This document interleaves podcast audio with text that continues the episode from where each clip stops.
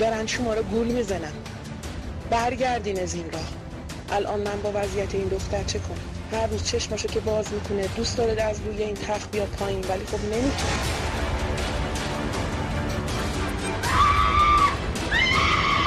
این کلاس های عرفان حلقه هیچی نیست هیچی نیست جز شیطان پرستی.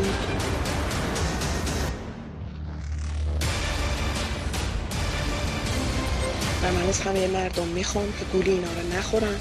اینهایی که دختر منو به این وضع انداختن. تاهری خودی شیطانی.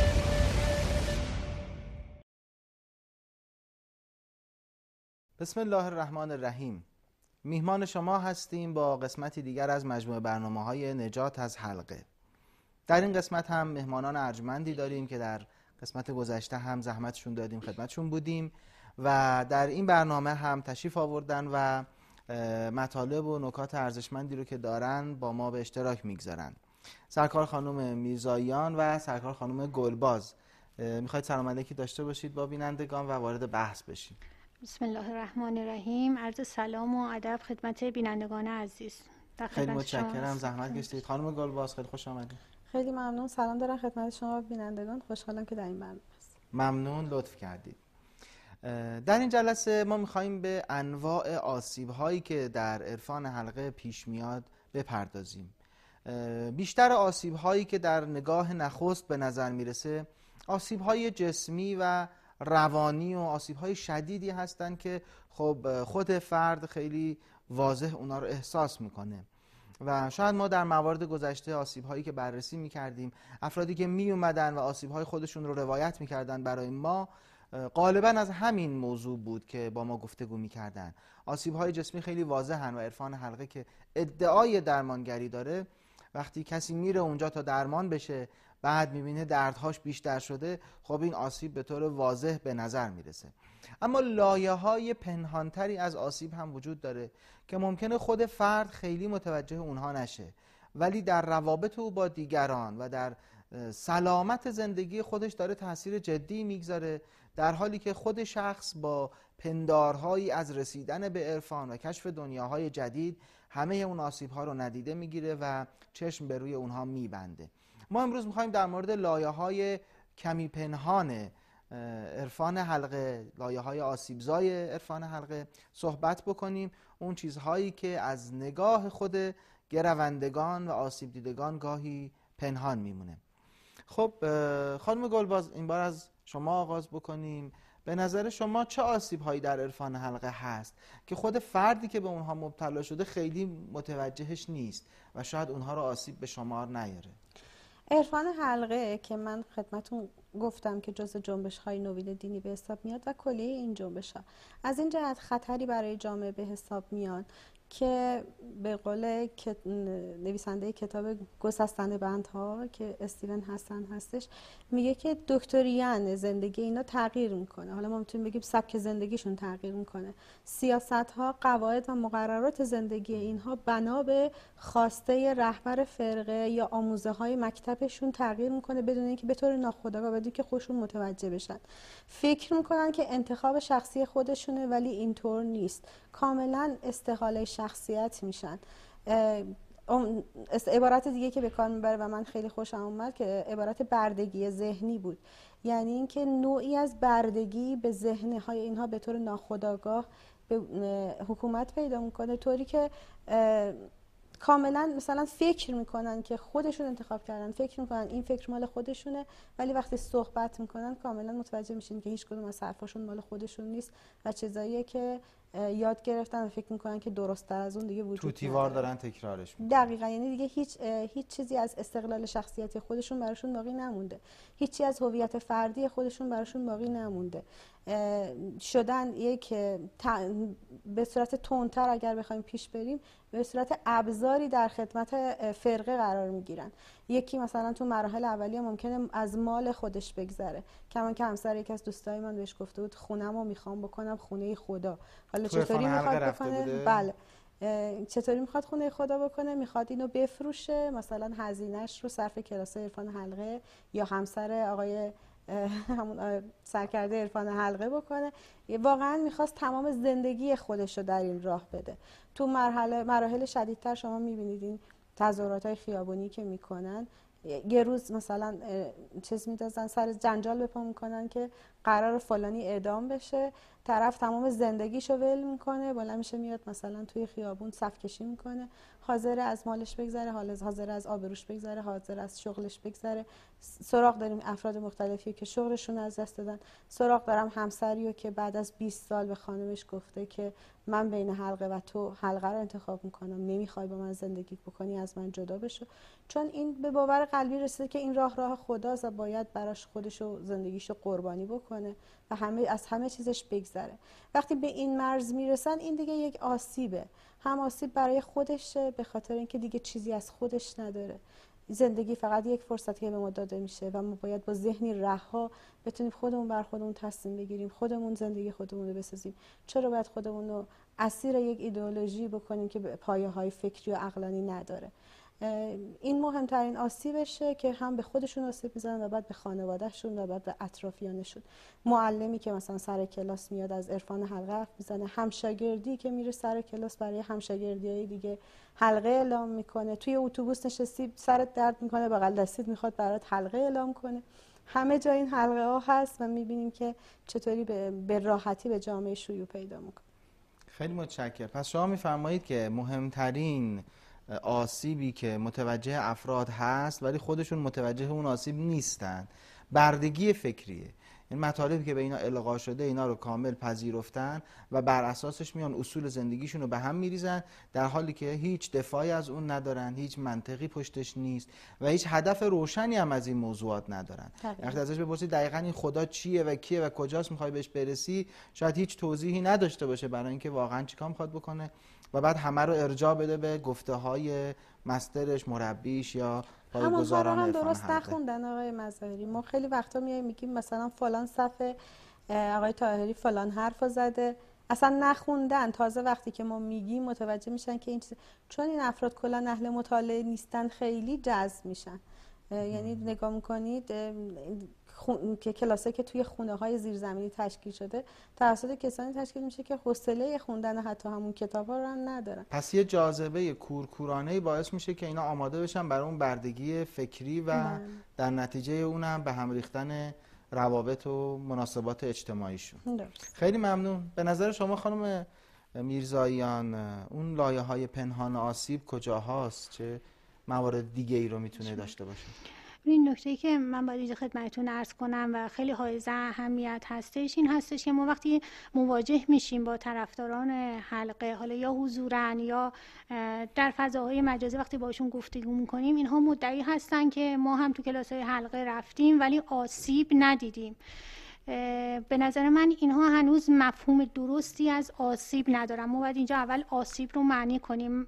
منظور ما از این که عرفان حلقه آسیب زاست فقط بحث این نیستش که آسیب جسمی داره. چون ببینین همطور که شما خودتون هم می‌دونید از زمانی که انجمن نجات از حلقه تأسیس شد اکثر مراجعاتی که افراد به ما داشتن آسیب هایی بود که از نظر جسمی و روحی و روانی بود. چرا؟ چون این آسیب ها خیلی در زندگی شخص نمود داره و روند زندگی فرد رو از حالت عادی خارج می‌کنه و شخص متوجه میشه که الان براش مشکلی پیش اومده و دنبال درمانش هست دنبال حلش هست که حالا این آسیب رو درمان کنه. ولی ما در عرفان حلقه آسیب هایی رو داریم که فرد اصلا متوجه نیست آسیب دیده. ببینین اول ما آسیب رو بیایم معنی کنیم. آسیب یعنی چی؟ آسیب از نظر ما هر نوع تفکر رفتار عمل کردی هستش که با ارزش های شناخته شده دین یا جامعه مخالفت داشته باشه و فرد رو از اون عملکرد صحیحی که باید داشته باشه و هدف اون بحث هست خارج کنه و به اون هدف نرسونه و شخص دچار عملکرد غلط یا تفکر غلط بشه. تو بحث عرفان حلقه آسیب ها گوناگونه. ببینین آسیب از نظر اعتقادی هست آسیب روحی اخلاقی شخصیتی و یکی از اونها آسیب جسمی و روحی هستش که خب ما نمونه های زیادی تو این بحث داریم. ولی از نظر من با توجه به مراجعات و با توجه به حالا تعامل زیادی که با طرفداران حلقه و آسیب دیده داشتم به نظر من همه کسانی که در کلاس های عرفان حلقه شرکت می‌کنن آسیب دیده هستند این آسیب ها گاهی برای فرد شناخته شده است و فرد متوجه میشه مثل آسیب های جسمی و روحی. ولی بعضی آسیب ها اصلا فرد احساس نمی‌کنه آسیب دیده.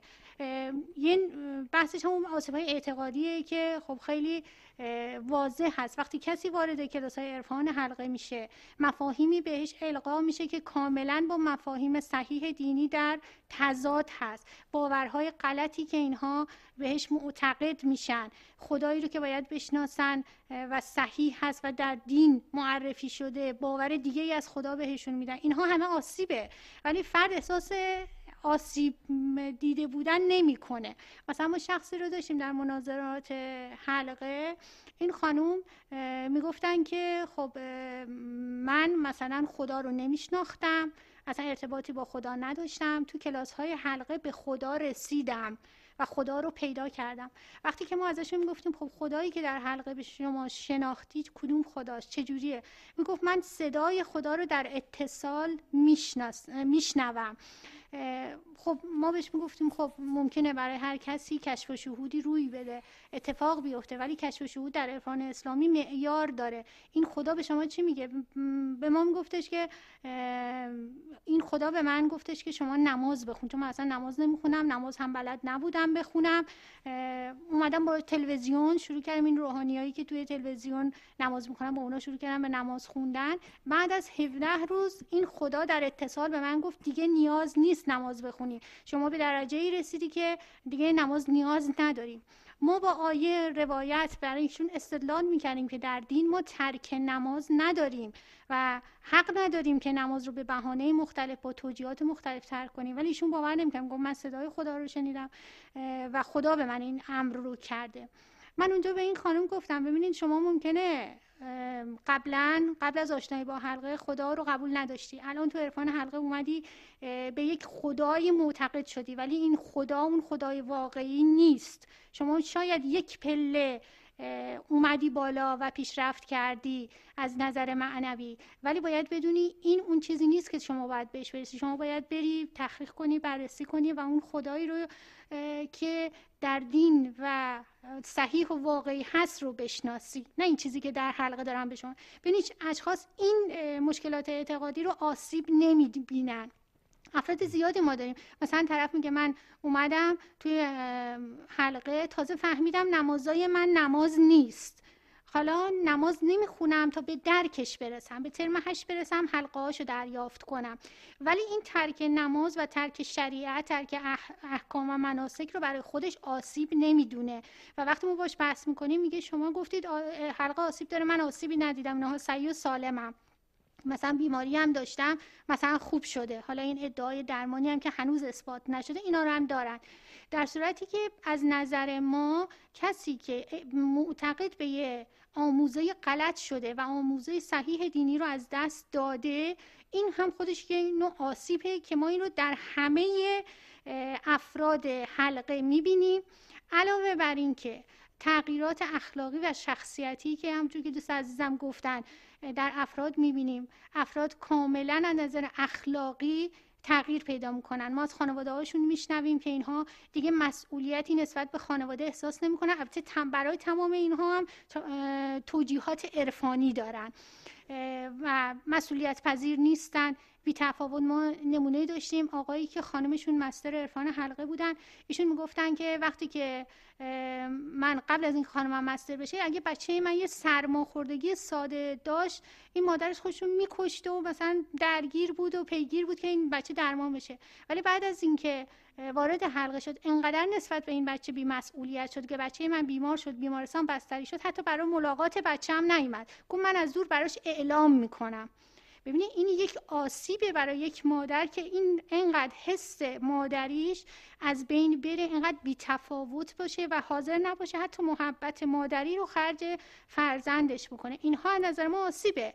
ولی خب طرفداران حلقه اینا رو آسیب نمی‌دونن. یه نوع سلوک عرفانی یه نوع پیشرفت معنوی می‌دونن که توی کلاس حلقه به دست آوردن و فکر می‌کنن آسیب فقط اون آسیب جسمی و روح روانیه که ما البته اون هم به شدت در بین افراد زیاده.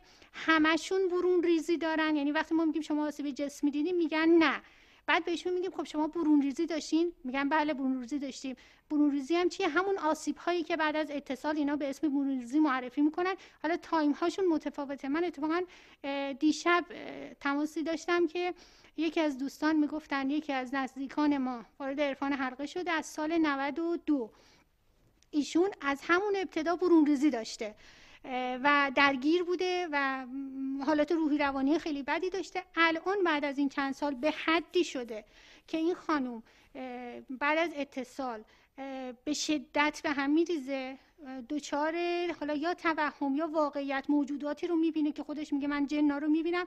پا برهنه از خونه میدوه میاد تو خیابون. فریاد می‌زنه که بیاید منو از جنه نجات بدید. مسترهای حلقه برای ایشون اتصال اعلام می‌کردن که حالا بروزیات حل میشه. الان از سال 92 ایشون سه ساله داره این بروزی رو انجام میده. روز به روز هم شدیدتر شده. به حالی که الان تو محله دیگه همه اینو می‌شناسن که این خانم از روحی روانی مشکل داره. یه دفعه بی حجاب پا به رهنه میدوه تو خیابون که جن به من حمله کرد من نجات داده.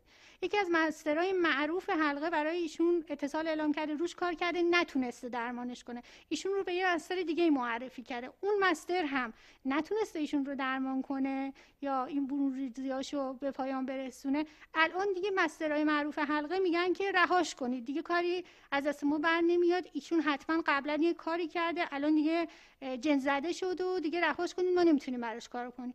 ولی تقصیر خودشه. تقصیر خودشه. ولی باز این خانوم هنوز معتقده که اینا برون ریزیه بعد از سه سال و باید تحمل کنه و یه روز تموم میشه. ببینین کسی که آرامش زندگی خودش از دست داده توی محله دیگه انگوش نما شده که با این وضعیت میپره از خونه بیرون و جیغ و فریاد می‌کنه. شخصیت اجتماعیش لطمه خورده. ولی هنوز این باور و اعتقاد داره که این بروز ریزی و تموم میشه. یعنی علاوه بر اون آسیب جسمی که داره می‌بینه آسیب روحی روانی آسیب شخصیتی داره. و هنوز نمیپذیره که ایشون یه شخصی که از حال عادی خارج شده. من این باورایی که دارم نادرسته. بله یعنی اینقدر پایبند هست. هنوز قبول داره حلقه رو. میگه هنوز باید من تحمل کنم یه روز تموم میشه. شاید هم با شرایطی که داره تنها روزنه امیدش اینه که همین باورا رو هنوز حفظ کنه و امید داشته باشه بالاخره یه روزی خوب خواهد شد. خیلی اینجوری هستن که بعد از اینکه یه دوره طولانی دچار این اختلالات برون ریزی هستن هنوز دست بر نمیدارن.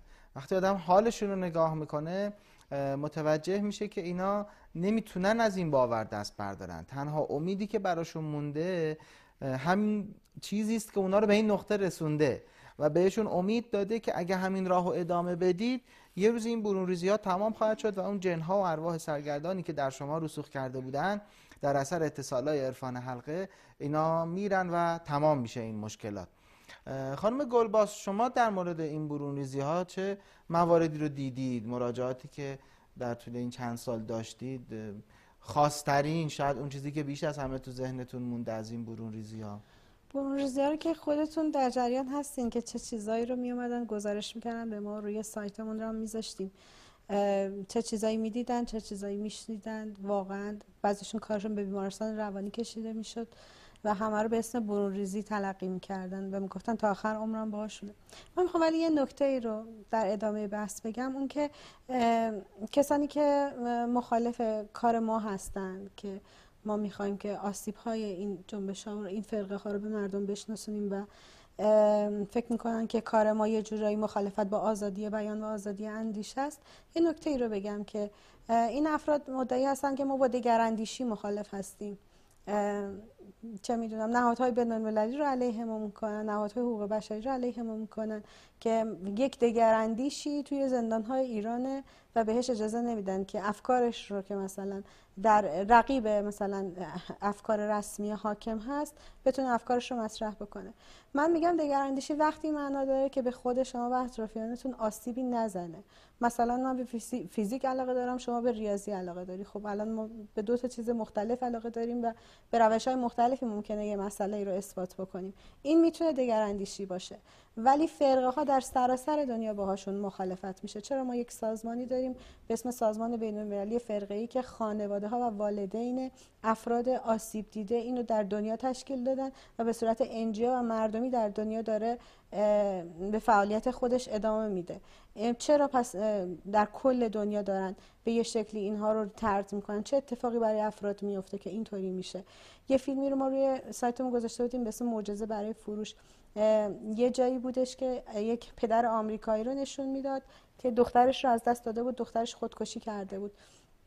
بهش گفتن که چرا مثلا این اتفاق برات افتاده؟ گفتش که دختر من درگیر یکی از این فرقه ها شده بود که اون چیزی رو که مثلا رئیس فرقه می‌گفت تو باید احساس بکنی اون پیشرفت معنوی رو که رئیس فرقه ازش خواسته بود این نتونسته بود بهش برسه. رفته بود گفته بود خب من چرا نمی‌تونم اون چیزی رو که شما میگی احساس کنم یا ببینم یا چیز کنم؟ بهش گفته بود که چون شما گناهکاری. و دختر از شدت احساس گناه خودش رو کشته بود. چون تو گناهکاری پس نمی‌تونی این پیشرفت معنوی رو داشته باشی. توی عرفان حلقه ما بهش میگیم قفل ذهنی. یعنی وقتی یه نفر چیزی رو احساس نمی‌کنه اون حلقه رو نمی‌تونه دریافت بکنه. میگه من چیزی نمی‌بینم چیزی احساس نمی‌کنم. میگن ببین بقیه تونستن بهش برسن شما نرسیدی پس شما قفل ذهنی داری. یعنی اینکه هنوز تسلیم نشدی یعنی یه ایرادی در شما هست که اون پیشرفت های معنوی رو نداری یا وقتی کسی دچار مشکلات هم مثل برون ریزی و این حرفا میشه بهش میگن شما تخلف کردی دچار منیت شدی یا نمی‌دونم اون امضایی که مثلا باید پای اون سوگندنامه می‌کردی اونو مثلا رعایت نکردی. دچار یعنی هر چیزی که خوب ما بهت دادیم هر چیزی که بد تقصیر خود توه. همین احساس گناه کردن که توی این ساختار, ساختار این فرقه پیش میاده که زنگ خطریه برای ما. چرا باید احساس گناه بکنی وقتی که هیچ کاری نکردی؟ خیلی متشکر ممنون. پس ایجاد احساس گناه در افراد رو هم میشه بخشی از این آسیب ها به شمار آورد در حالی که, که من اینم بگم قرائت رسمی که ما داریم توی اسلام مثلا ما یه چیز داریم به اسم خوف و رجا. خب همین خوف و رجا رو سر کلاس های عرفان حلقه تقبیح می‌کنن و ردش می‌کنن که تا الان شما رو از خدا میترسوندن. ما حالا به شما روشی رو می‌خوایم یاد بدیم که دیگه از خدا نترسید. خدا خیلی خوبه خدا خیلی مهربونه. خدا رحمان رحمانیت شامل حال همه می‌کنه. ولی شما می‌بینید کسانی که مثلا توی فرقه ها هستن وقتی که نتونن اون چیزی رو که اون رئیس فرقه می‌خواد بهشون گزارش بکنن همه محکوم میشن به اینکه گناهکارن. و گناهی رو که اونجا مرتکب شدی که نمی‌دونی چیه اون به نظر من خیلی بدتره. مثلا بچه چهار ساله که مادرش براش اعلام می‌کنه شب دچار شب ادراری میشه این بچه واقعا چه گناهی کرده که الان باید خروج بده و به خاطرش بایستی که برون ریزی داشته باشه؟ خیلی متشکر ممنون. این احساس گناهی که خانم گلباز میگن در خود افراد به وجود میارن در مورد این شما چه توضیحی دارید؟ یعنی واقعا عرفان حلقه در افراد این احساس گناه رو به چه شکلی ایجاد می‌کنه و چه نشانه هایی رو تأییدی بر اینکه گناهی در شما وجود داره معرفی می‌کنه؟ یکیشو اشاره کردن اینکه مثلا یه فردی بیاد بگه که من چیزی رو تجربه نکردم من نتونستم این احساسایی که شما میگید و داشته باشم. اتصال دادید ولی من متوجه نشدم تغییری نداشتم. میگن که تو قفل ذهنی داری یه گناهی یه مشکلی یه گیری تو کارت هست. دیگه چه نمونه هایی برای این موضوع؟ یه نمونه هم خودتون اشاره کردین اینکه یه نفر دچار برون ریزی میشه و اونا دیگه نمی‌تونن کنترلش کنن. میگن اینم تقصیر خودته. خودت یه گناهی کردی یه مشکلی داری. یعنی اون کسی که احساس نمی‌کنه میگن تقصیر خودته. اون کسی که گرفتار میشه احساس می‌کنه دیگه این احساس رهاش نمی‌کنه. اون رو میگن که بازم تقصیر خودته. نمونه هایی داره. یعنی اصلا این موقعیت ایجاد احساس گناه در عرفان حلقه اگه یکی دو دقیقه بتونید یکم روشنتر برای ما بگید. ببینید یکی از مسائلی که خیلی, خیلی تو حلقه پررنگ مطرح میشه بحث حضور موجودات غیر ارگانیکه. موجوداتی به عنوان جن و روح سرگردان. این موجودات چنان در حلقه پررنگ مطرح میشن و بهشون نقش داده میشه در زندگی افراد که افراد علاوه بر اینکه بیماری هاشون دلیلش رسوخ این موجودات در وجودشون هست تمام رضایل اخلاقیشون رو هم به این موجودات نسبت میدن. یعنی اگر کسی مثلا عصبانی میشه میگن اون موجودیه که در وجودت رسوخ کرده. اگر کار خلاف شریر انجام میده باز به اون موجود نسبت میدن بعد این موجودات قراره که در زندگی ما ما رو مجازات کنن ما رو مورد آزمایش قرار بدن و نقش اساسی تو زندگی داشته باشن. خب اگر کسی گناهی انجام میده خلافی می‌کنه عمل خلاف حالا قوانین جامعه قوانین شهر انجام میده ایشون مرتکب گناه شده و حتما مورد حمله این موجودات قرار می‌گیره و این باعث میشه که فرد دائما موجودی رو در خودش حس کنه دائما منتظر باشه اگر اشتباهی کرده این موجود بهش حمله کنه. تو اون سوگندنامه هایی که اینها ازشون می‌گیرن امضاهایی که ازشون می‌گیرن که اگر شما خلاف حالا پایبندی به اصول عرفان حلقه یا مخالفت با شعور کیهانی یا مخالفت با جریان و سیستم مجموعه حلقه عمل کنید این موجودات به شما حمله می‌کنن که این خیلی باعث میشه افراد اصلا فکر جدا شدن از حلقه رو نکنن چون از این حملات میترسن. این احساس گناه بعد از این بروزون ریزی ها تشدید میشه. یعنی طرف وقتی که اتصال می‌گیره اون آسیب جسمی و روحی روانی بهش اتفاق میفته احساس می‌کنه مقصر خودشه. نه اون بحثی که اینها دارن براش اجرا می‌کنن. گناه رو انجام داده موجودات بهش حمله کردن. حالا این من این نکته رو خیلی تاکید دارم که توضیح بدم اگه فرصت هست بگم اگر نه بمونه برای شاید بیشتر فرصت نداشته این بحث رسوخ موجودات در وجود افراد وقتی ما این رو برای طرفداران حلقه مطرح می‌کنیم اینها مدعی هستن که شما دروغ میگید اصلا این موجودات به این شکل آسیب نمی‌زنن اونها کارگزاران الهی هستن ولی وقتی ما می‌بینیم که این مسائل در کلاس خیلی پررنگ مطرح میشن افراد دچار توهماتی میشن که من مستاخاشو براتون میگم انشاءالله اگه فرصت بشه دچار توهم میشن که حتما موجودی در وجودشون هست در خونه حضور داره و باشون زندگی می‌کنه. دچار ترس و توهم و تلقین میشن که خود همین آسیبزاست. و یا واقعا مرتبط میشن که ما در آسیب مختلفی علائمی داریم که دیدیم واقعا این افراد مرتبط میشن. اگه فرصت هست من مستاقهاش رو بگم. نه اگه اجازه بدید ما این بحث رو بذاریم برای قسمت بعدی برنامهمون انشاءالله. ولی خب نکته خیلی مهمی هست. عرفان حلقه میاد در ابتدا میگه روحانیون رهبران دینی و دینداران در واقع شما رو همش از خدا ترسوندن و با خوف شما رو خواستن آشنا بکنن و به دنبال خودشون بکشن. و ما می‌خوایم شما رو به پله عشق برسونیم و به دنیای عشق و عرفان وارد بکنیم.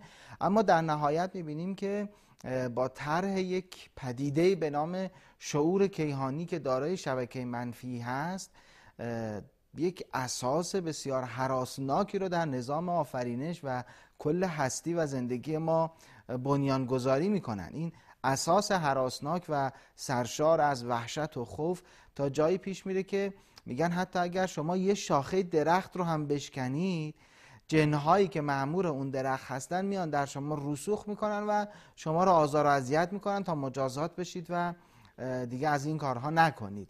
و به نظر میاد در مجموع خیلی شرایطی که عرفان حلقه داره به ما نشون میده شرایط وحشتناکی است داستان مربوط به شبکه منفی و ابعاد هولنگیزی که در زندگی و جهان ایجاد می‌کنه رو انشالله در قسمت بعدی پیگیری خواهیم کرد. ما در این قسمت سعی کردیم به بخشی از آسیب های کمتر مورد توجه عرفان حلقه بپردازیم. مفهوم بردگی ذهنی و آسیب های اجتماعی که به دنبال اون میاد رو دوستان توضیح دادن و همچنین آسیب هایی که در حوزه اعتقادات و بینش های دینی به وجود میاد و حتی مفهوم خدا رو هم در ذهن این افراد متغیر می‌کنه و تحریف می‌کنه.